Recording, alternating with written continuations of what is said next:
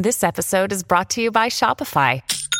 Forget the frustration of picking commerce platforms when you switch your business to Shopify, the global commerce platform that supercharges your selling wherever you sell. With Shopify, you'll harness the same intuitive features, trusted apps, and powerful analytics used by the world's leading brands. Sign up today for your $1 per month trial period at shopify.com slash tech, all lowercase. That's shopify.com slash tech.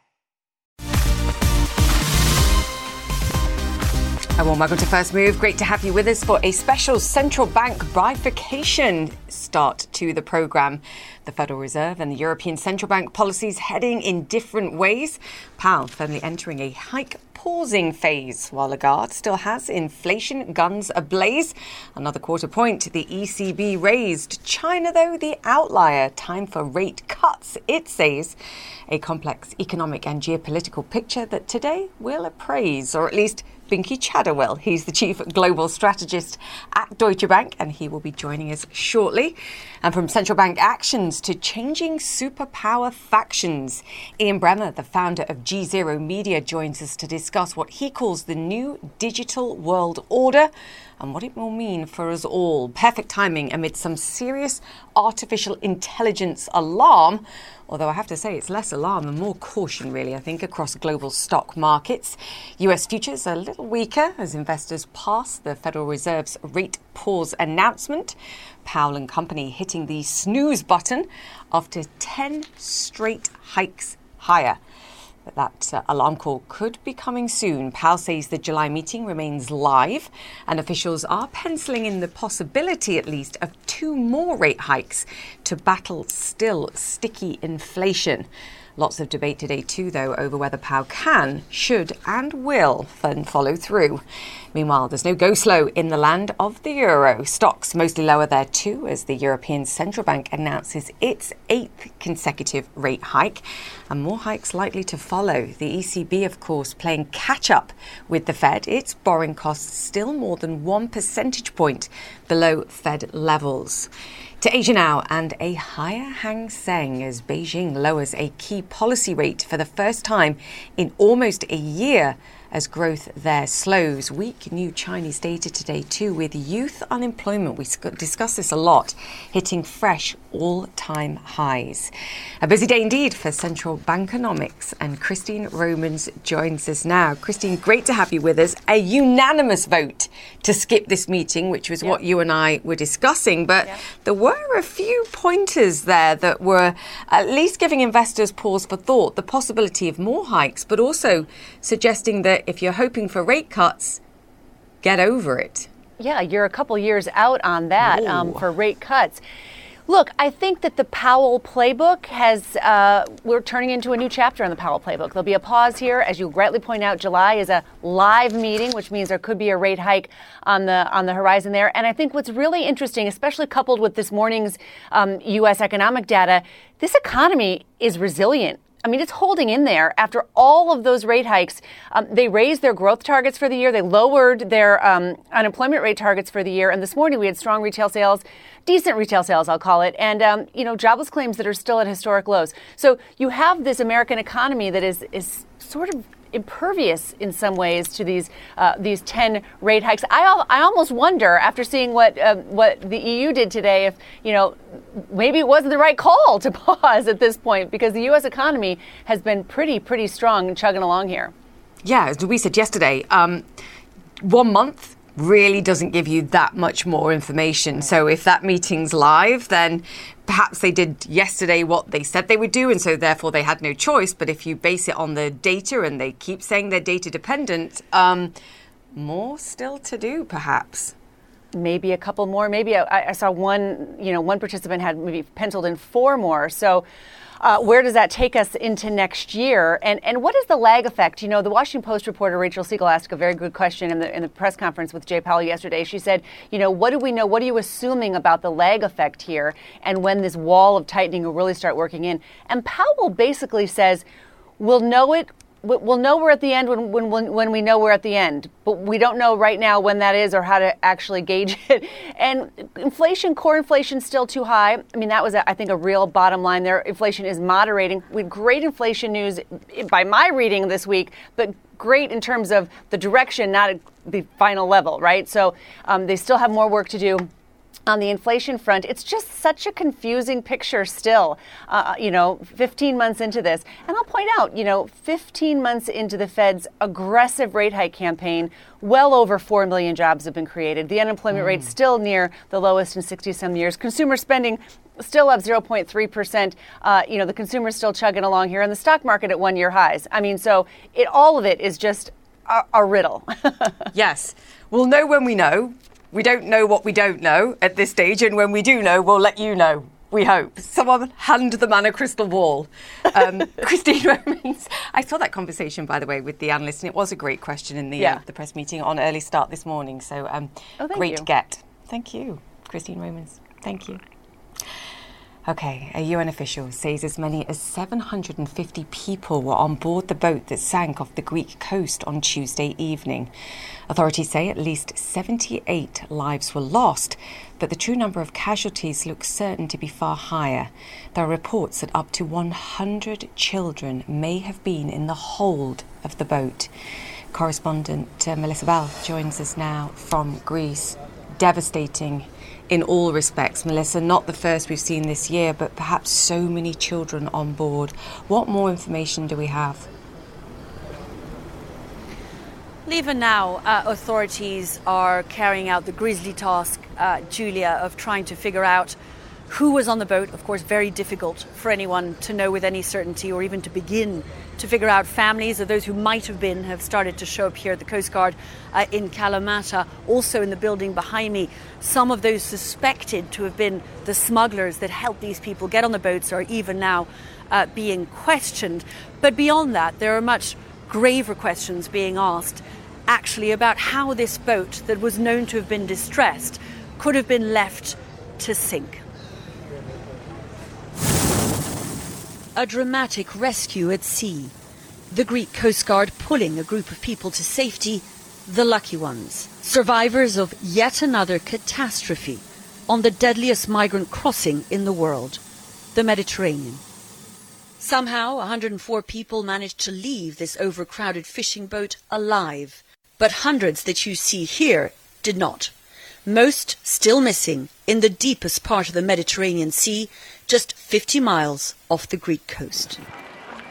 On shore, medics rushed to preserve the lives of those that survived, their bodies in trauma after hours in the water. All are men. Aid workers tell me others were unable to get out.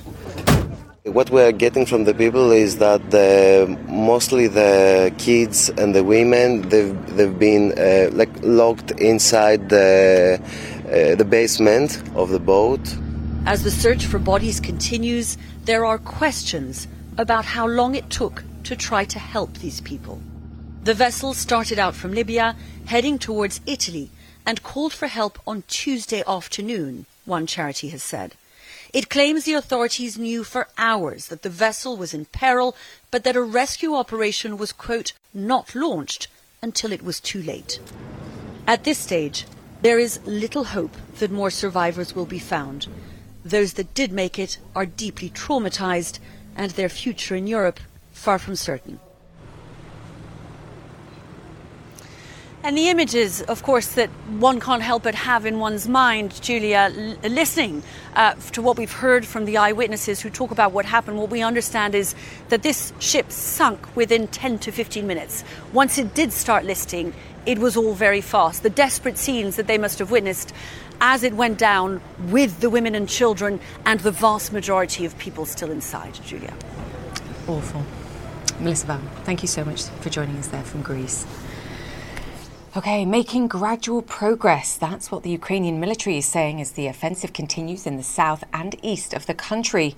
Meanwhile, the head of the UN nuclear watchdog, the IAEA, is back in Zaporizhia to assess the safety of Europe's largest nuclear power plant. Russia, meanwhile, says its forces have, quote, repelled Ukrainian attacks in that region.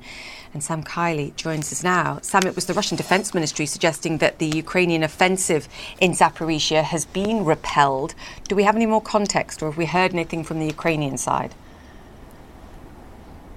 Well, the Ukrainians say, uh, surprise, surprise, Julia, the exact opposite. They mm. say that they are making significant advances, particularly southeast of, of uh, the city of Bakhmut, with the De- Deputy Defence Minister today again saying that they've uh, taken an additional uh, three kilometres. That seems to be roughly about 20 square kilometres that they've taken over the last week. That's a, a, a guesstimate by me, but uh, they are making significant progress there. It's not very rapid, but it is significant. And at the same time, there are incremental gains that the Ukrainians have made on that very heavily defended southern front line uh, of uh, Zaporizhia, or rather from Zaporizhia to Donetsk city, on the approach ultimately to the Crimean Peninsula. That is where the, at the moment, the counteroffensive is underway, uh, not quite in full force at all uh, but it is growing in energy and uh, passion, if you like, from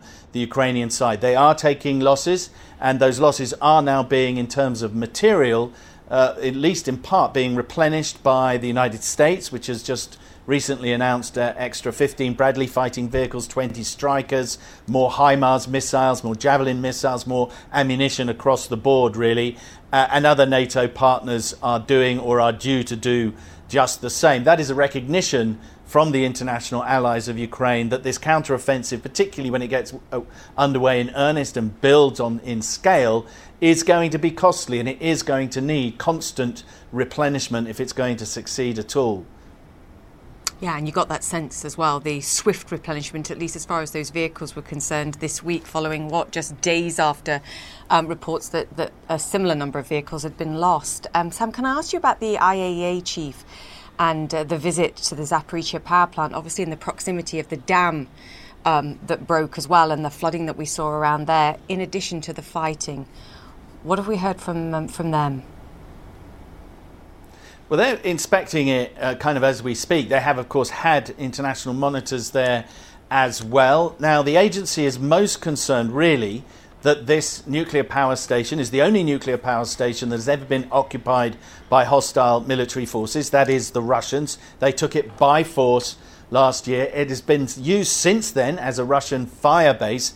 It is absolutely on the front line of this war. It is used to fire, its location is used as a fire base to shoot uh, artillery in particular at, at uh, Ukrainian targets on the other side of the Dnipro River, or the dam indeed that's uh, on the Dnipro River there, the Novokakhovka Dam. But the uh, other aspect of this is that as the Ukrainians advance, that, that location is going potentially to become much more uh, dangerous, much more fraught, much more possibility of some kind of accidental damage being done to this nuclear facility. It is in a kind of warm, uh, well, one of the reactors is, is in warm shutdown and the others are in a cold shutdown, so it's relatively safe. It was very difficult to breach one of those reactors, but there's lots of nuclear material around there that could suffer damage and leak and do certainly a degree of local damage. So the UN's uh, IAEA is looking very carefully at the threats to it and trying to get assurances from both sides that somehow they will avo- avoid bringing the war into that nuclear power station, Julia. Mm. Sam Kiley there in Kiev. Thank you, sir. Great to have you with us. And North Korea has launched two short range ballistic missiles, firing them over the sea to the east of the country. That's according to South Korea, which believes the missiles were fired from the Sunan area north of Pyongyang. The 14th such launch by North Korea this year. Japan says both missiles landed within its exclusive economic zone. And a long awaited report is finally out on former British Prime Minister Boris Johnson and the Partygate scandal. The UK Parliament's Privileges Committee found Johnson knowingly misled lawmakers when asked about Downing Street gatherings that breached COVID restrictions in place at the time. Johnson called the report a charade, declaring, quote, it's a dreadful day for democracy. The former Prime Minister stepped down as an MP last week before the committee could suspend him. And coming up here on First Move, a Fed pause, but not without some claws, especially if you're hoping for rate cuts. We'll dissect Wednesday's Fed Speak with Deutsche Bank's Chief Global Strategist, Binky Chadha. And later, are we looking towards an AI apocalypse? Some CEOs say not so fast. We'll discuss later in the show.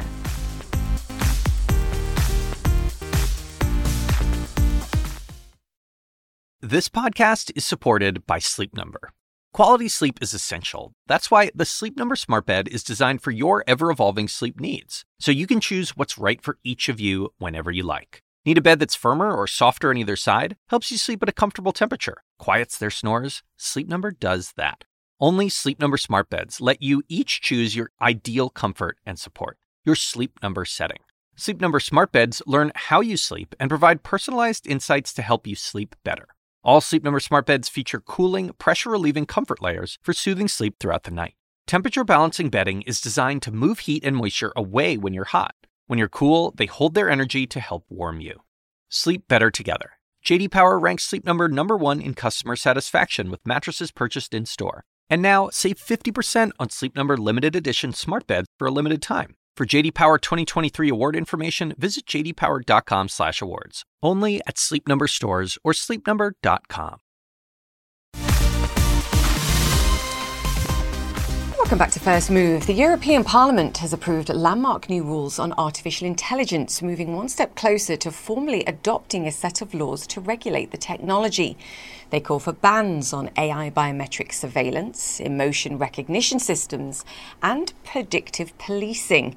Lawmakers also want firms like, like ChatGPT to disclose anything that's AI generated, helping distinguish between what's real and what's fake and ensure nothing illegal gets created. Parliament says it will negotiate with EU member states to turn the rules into law.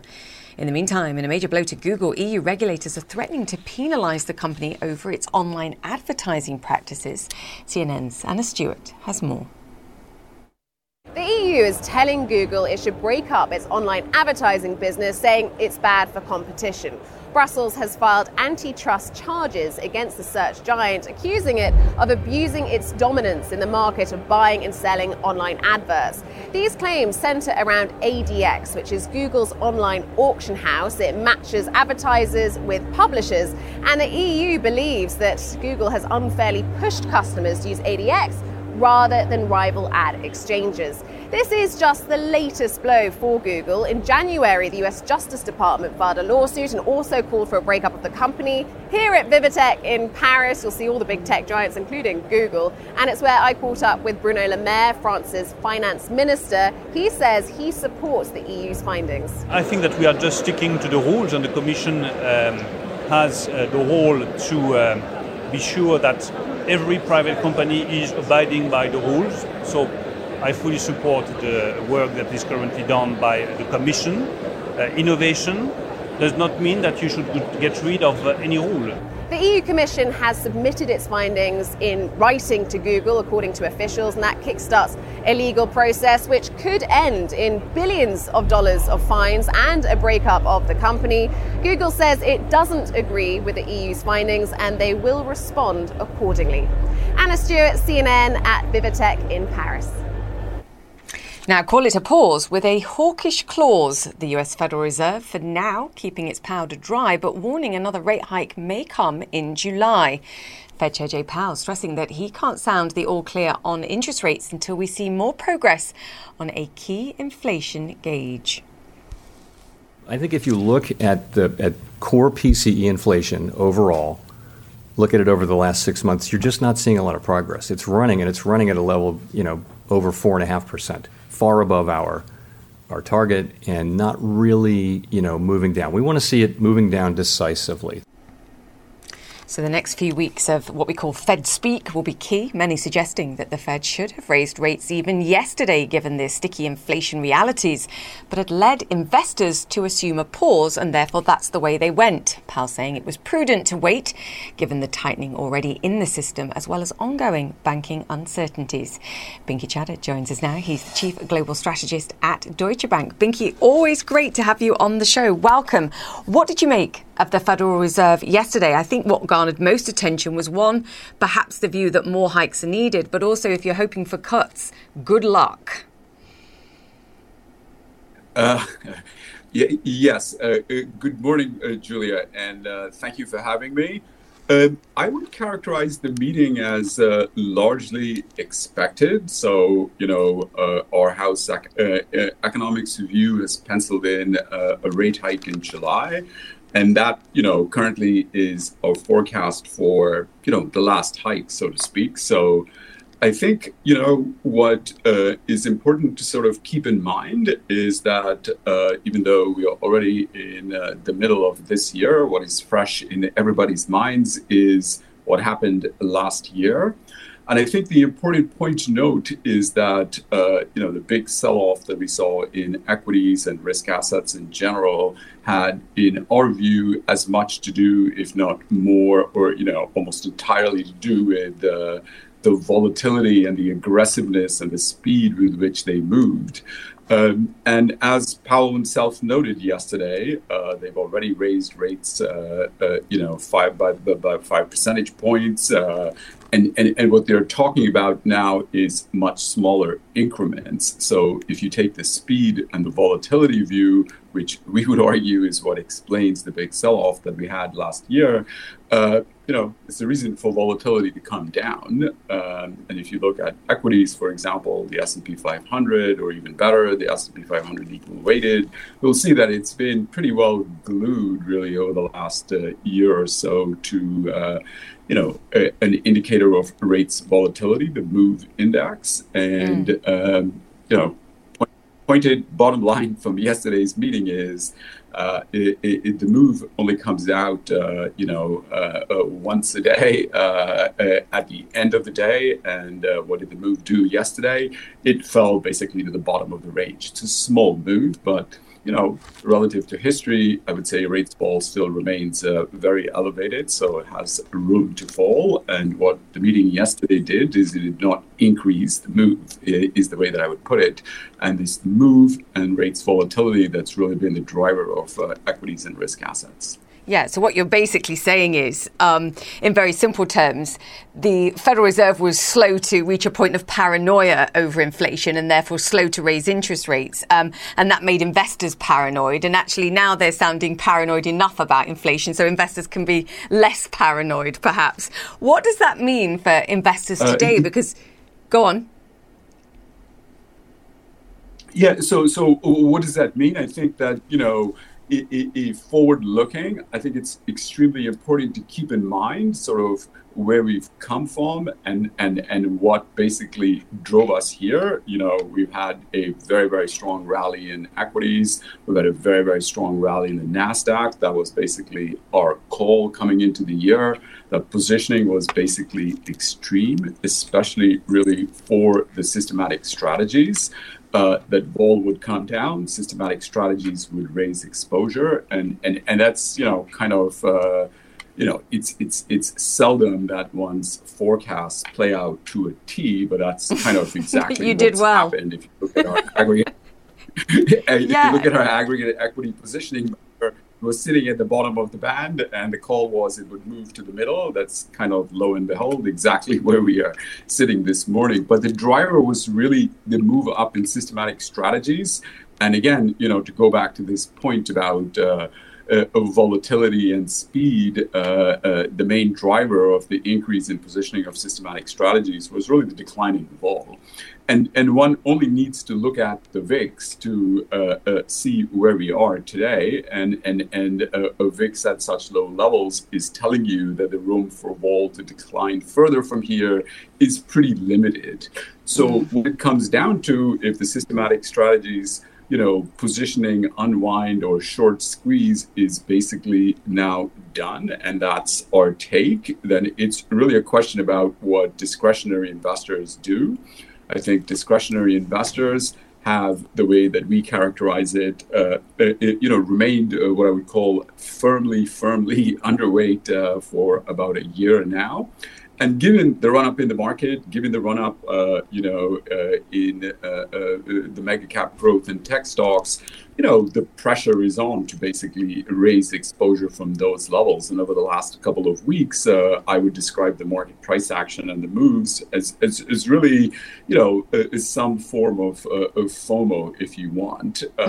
Now, here we go again. Response. There are they, they, are, uh, uh, you know, I mean, we are getting more information, right? So, you know, uh, uh, uh, the market last year, you know, from a fundamental point of view, was just very much focused on, uh, you know, the possibility of an imminent recession. you know, here and there now, you know, in terms of the broader, bigger market narrative, the possibility of uh, you know a soft landing, uh, given the resilience of the U.S. economy. Um, you know, defying most uh, economic forecasts. Uh, you know, it, it, it, you know, is is rising. I would argue, uh, and and and the recession you know, potential recession, which is in our baseline. I mean, it's characterized by a couple of quarters of uh, negative growth, rising. I'm gonna I'm gonna run out of time, but, but I'm gonna summarize and say I think what you're saying is volatility came down and that allowed markets to lift, but actually there was not so much participation. And we hope that perhaps that now could lift us um, a little bit more. We're going to get you back, but I've run out of time. So it was great to chat to you, sir, and hear your wisdom. And you most definitely called this bull market, my friend. So congratulations on that, the chief global strategist at Deutsche Thank Bank. you. There. Good to so see you. Thank you. Likewise. Thank you. More first move after this.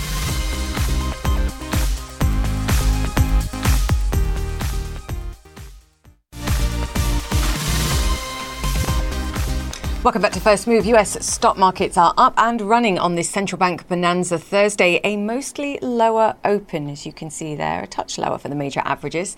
The S&P 500 and the Nasdaq easing from one-year highs as investors review the red Fed rate hike pause.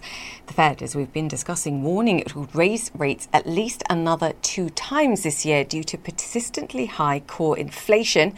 The ECB also raising rates again today, too. And this Chinese central bank cutting rates as it deals with its slowing economy. So lots of different activities and actions taking place around the world. New evidence today, too, that the US consumer spending remains robust. Retail sales rising three tenths of a percent last month versus expectations for a slight drop.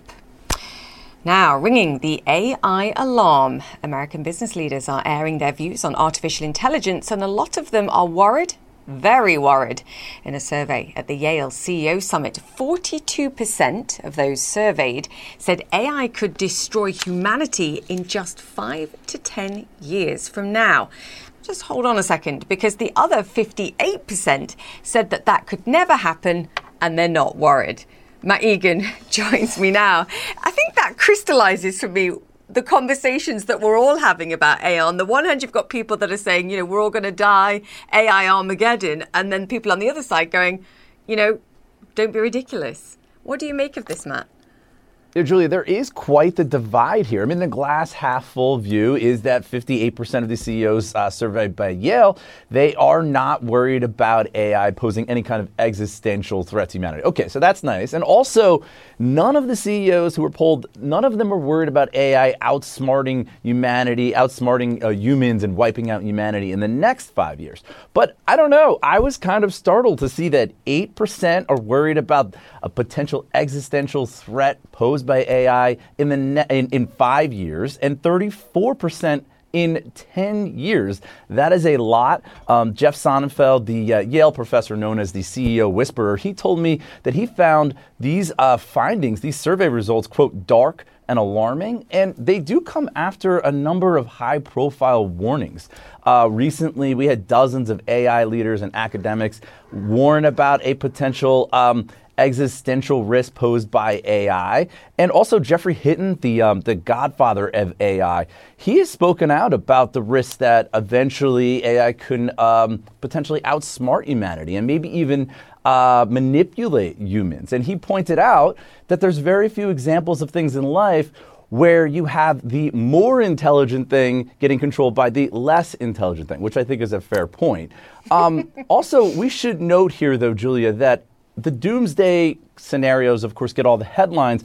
But, you know, we do have some more immediate, more pressing issues when it comes to AI right now in terms of the risks around misinformation and the impact to jobs. Um, and I think that this result, this survey from Yale, I think it really does show how even the captains of industry, even some of the people who are the smartest in the business world, they are still trying to wrap their heads around both the risks and the rewards posed by AI. Yes. I, we should be uh, provide a little context. So it's only 119 companies from across the business sector, and I do wonder whether it'd be quite interesting to go back over it and look at the different sectors and see whether there was a difference in views depending on what sector these people are coming from. To your point, I think about jobs. Um, yes, fascinating conversation. Anyway, Matt Egan, great to have you with us. Thank you. Thank you. This is also the perfect introduction to our next conversation. Fresh from recording his recent TED Talk, political scientist and author Ian Bremmer describes what he sees as a third world order the digital world order. And it takes us far beyond what we've experienced in the past with nation states vying for one another through military prowess and economic might. And Ian joins us now. He's the president and founder of Eurasia Group and G Zero Media. And the TED talk is entitled The Next Global Superpower Isn't Who You Think. Ian, great to have you on the show. I've watched it a couple of times now, and you really did look like you were having a blast doing this. I was the first question the first question you posed is who rules the world?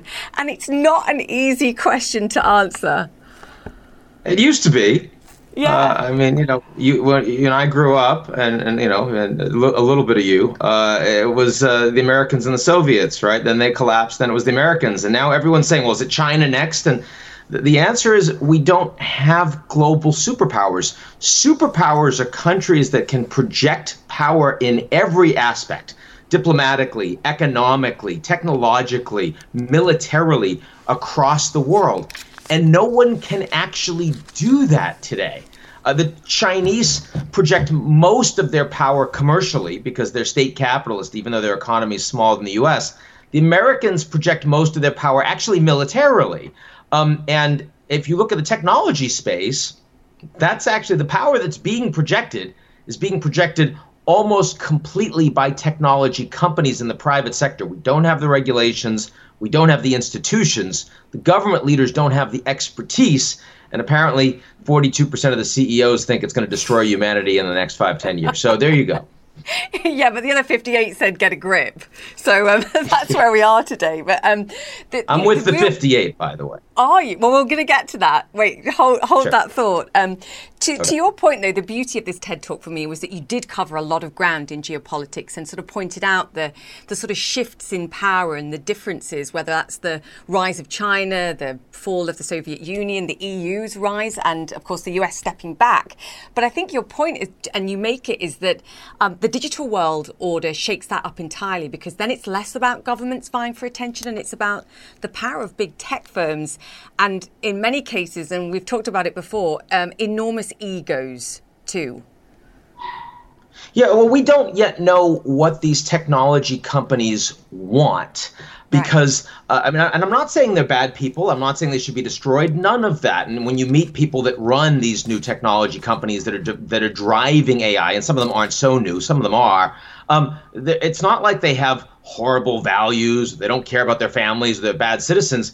Rather, it's that 98% of their time and their headspace and their resources and their labor and their and the labor of their employees are just being oriented towards making sure they can build it as fast as they can so that other companies don't destroy them.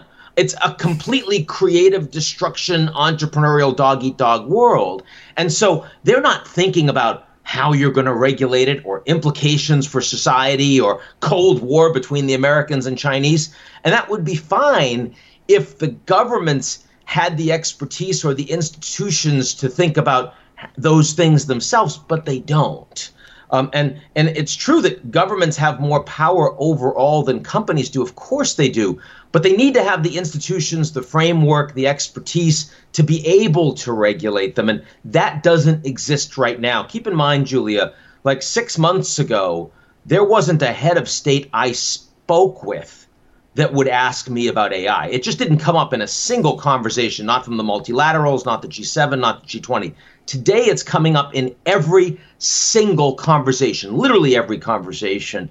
But but there's a huge head start from these technology companies. As we look forward the next one, two, three years, this space will continue to be dominated by a very small number of very powerful, very rich men uh, that are that are driving how AI is going to be deployed and experimented um, real time on people like you, me, and our kids you know, the, the question that comes to mind, though, and it wasn't what I was going to ask you, was um, those conversations that you're now having with world leaders. Do you think those questions come from a, a position of fear, just wanting to understand more and, and, get your expertise?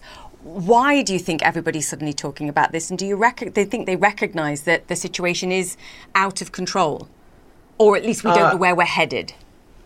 It's it's some of it's fear, some of it's opportunity. But look, so if you think from the American perspective, right, um, the United States really prioritizes war with Russia, really prioritizes competition with an adversarial China they don't trust, really prioritizes the domestic stability of American democracy. Like if you talk to members of cabinet in the Biden administration, top senators, Democrat and Republican, those are the things that exercise them the most. All three of those things, Julia, are impacted very significantly by AI, by the disinformation that comes out of AI, by the proliferation of AI and what it can do in the hands of tinkerers or bad actors or enemies or competitors. And so, as a consequence, all of the issues that have been and continue to occupy the priorities of very, very busy, powerful leaders in the US and around the world suddenly are being impacted by AI. And so they're, they're thinking, well, what do we do about that? How do we understand the space? We need to have some hearings in Senate. We need to have a, an international advisory panel. My friend Antonio Guterres, the Secretary General of the UN, just announced that a couple of days ago. None of these people were saying this a few months ago. And AI is not a new topic. We've been talking about AI for more than 40 years now, but it hasn't played out. It hasn't had the kind of impact, attracted the kind of investment dollars brought in uh, the, the, the, the, commanding heights of the, the people that are driving technology companies. It is now doing all of those things and in very short order. Yeah, and it doesn't leave any sphere untouched, whether it's uh, increasing military prowess, um, social cohesion through social media, and we know that can be and is already toxic. Uh, the jobs market, to your point as well. Um, there was a part of the TED talk, though, that I really loved, and it sort of takes us back a little bit in this conversation. And it said um, the tech companies increasingly define our emotional identities, and lots of that's determined by their algorithms. And the big question that you asked, and you've sort of already posed it, um, the question is, what do they want? And what do they do with this power? And do they act responsibly, whether it's unleashing AI, whether it's um, holding the data that they have as a result of um, our access to their platforms? Ian, I think that's the question to be asking about all of these in what you've defined as a, a, sort of technopolar moment and so much power shifts to the hands of a small group of companies away from governments and they have to work out that's right how I they mean, take I it back today the most powerful individuals on the planet may well be the people that control right. these AI tools. And for the time being, at least, and that may not be sustainable, it's not, these aren't the government actors. These are actually these technology players. And I think that's why the governments are suddenly paying such extraordinary attention from a, a starting spot, stop of zero um, but it's also the questions that we need to be asking. It's not just about can the markets uh, continue to operate properly when so much disinformation from AI is being flooded into the system? Can we have democratic elections uh, when we don't know what real and fake news happens to be driven by AI bots? But it's also about who we are as people. Uh, and this idea that, you know, when you and I grew up, um, our emotions uh, were driven by our identities were driven by nature or nurture, how we were raised, and our genetics. And increasingly today, it's actually also driven by algorithm. and young people um, when they have their faces in their phones and you know when they buy their new apple vision and they're being intermediated directly by algorithms that's how they perceive the world around them and the people around them that's going to change who they are as people and when we roll out a new vaccine even during a national global emergency of a pandemic we test those vaccines first before we release them. A new GMO for food, we test them first before we release them. We are releasing these AI algorithms real time on on 8 billion people in the planet, on young people. And we don't know what the implications will be for their development and what we're testing for is addictiveness. We're testing, we're doing A B testing on what's more effective in driving profitability. That's a perverse thing and and and, and governments need to stop that because the business models of the corporations won't. Yeah, it feels like an irresponsible thing at this point. Um, you said at one point in the TED Talk as well, this is where we discuss the good news, except there isn't any. Um, but, there are potential benefits for, from AI, surely, and we've sort of discussed them. The question is you've got to get it right. Um, does AI lead us into some kind of digital Cold War, Ian, to go back to the sort of geopolitics of the beginning of the talk and where we started here? And I don't even really know what question I'm asking, whether it's between nation states or between tech companies and governments or individual tech companies vying for a pole position in this space. What do you think? Well, I mean, right now there's, of course, there's a huge war going on mm. between the corporations themselves. But I mean, the implications of that are just who's going to win, who's going to be worth the most money, whether or not gov- companies end up aligning with governments. And because with the Americans doing export controls on semiconductors that the Chinese need, for developing artificial intelligence. You know, that's more than just the speed bump for China. That's an effort to ensure that the commanding heights of AI will not be in the hands of Chinese corporations. And AI is a field that just a couple of years ago, you know, all of the papers were being published uh, open source. There was an enormous amount of collaboration between American and Chinese and global AI scientists. That's going away. So even as we talk about de-risking in the U.S. China relationship, and Secretary of State Blinken is on his way to China. In the AI space, we're actually talking about decoupling, which sounds like a much riskier environment, at least in terms of U.S. China relations. But the final thing I want to say is you know, you're right, Julia, in the talk. I said, now's where I'm supposed to give you the good news. There isn't good news. but that, that's the geopolitical perspective. I want to be clear to people that I am an enthusiast about AI. I believe that the level of productivity and growth that will come out of scientific advances in education and in health and in driving new energy sources from AI are, are unprecedented. They're staggering. They'll create a new globalization. I'm very excited about that, but I'm not worried about it. I don't think I need to talk about it much because the hundreds of billions of dollars going into these investments will take care of that. Like, mm. that will happen. Um, what I'm worried about are the negative externalities on democracy, on society, on civil society, on the family structure that that no one will pay for, um, and as a consequence, we'll all pay for it. That's those are the things I think that are being understated, and you need someone who's focusing on the global order, on geopolitics, to, to raise those issues. Perfectly put. Thank you for doing so, Ian. Good to see you, Jill. I recommend people watch it. It's a, a great TED Talk. Ian Bremmer, President and founder of Eurasia Group and G Zero Media. Thank you. we'll first move after this.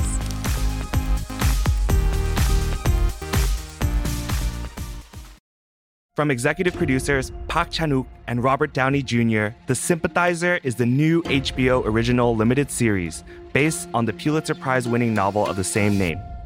Join me, Philip Nguyen, a scholar of Vietnamese American culture and the cast and crew as we discuss the making of this historic series.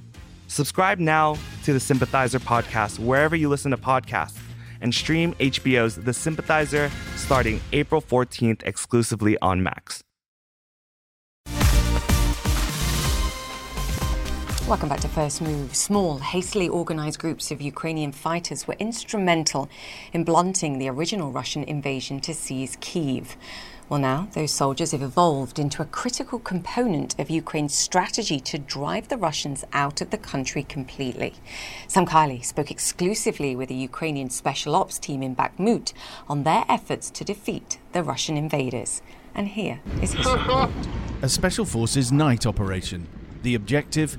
To bring a special kind of misery to Russian troops. As they arrived alongside Ukrainian regulars, the Russians attacked. A night vision recording of a routine assault that the Special Forces needed to shrug off. How long did you spend under fire like this before you could move? Так как продолжалось порядка получаса. And then what did you do? После этого мы заняли наблюдательную позицию и наблюдали, готовились к работе. Electronic surveillance pinpointed their victims. First, they killed two paratroopers approaching on their left flank to get to the group's main targets, Russian commanders near Bakhmut. A sterile record of an all too gritty event in March. First, one officer is shot, then another down. He says radio intercepts revealed that the Russians lost two officers and five others to their sniper team that night. Результатом наших действий стала деморализация российских, российского подразделения воздушно-десантных войск, ввиду чего лишение их, ихнего основного руководителя. Formed when Russia invaded Ukraine last year, this team of experienced veterans works in a secret realm under the intelligence services. They're tasked with tactical work seeking strategic effect as Ukraine's counter-offensive takes shape. Here, using a modified heavy machine gun in a hidden bunker last month close to Bakhmut. Drone operators more than a mile away are directing Brabus onto Russian troops. How many Russians have you killed in this war? Uh, a lot of. a lot of. Uh, a lot of. For example, here's a lot of Russians. this is when you're on the, This is the- from- with this gun. How many more or less there? Oh, I don't know. We, uh, we didn't calculate, understand? It's the Russians they want to do the counting because Ukraine's best hope is that Russian troops run rather than fight. Sam Kiley, CNN in eastern Ukraine. Wowzers! If you suffer from vertigo, perhaps look away now. You are seeing live pictures of two NASA astronauts taking a spacewalk around the International Space Station. They're on a six hour mission to install a solar array on the exterior of the station, and we are seeing live pictures. How incredible! It's their second spacewalk in less than a week, and it goes on for a few hours. And from otherworldly to who runs the world, Beyonce, and apparently she controls prices in Sweden as well. The BeyHive was buzzing after the superstar kicked off her Renaissance World Tour in Stockholm last month. But now Swedish consumers are counting the cost of their bills, bills, bills. Danske Bank says the surge in hotel and restaurant prices in the area may have sparked a surprise jump in inflation in May. Crazy in love, but not crazy about those higher prices. We'll call that a Beyonce bump. I believe Bruce Springsfield might be the next one. A Bruce bump next. That's it for the show. Connect the World is up next. I'll see you tomorrow.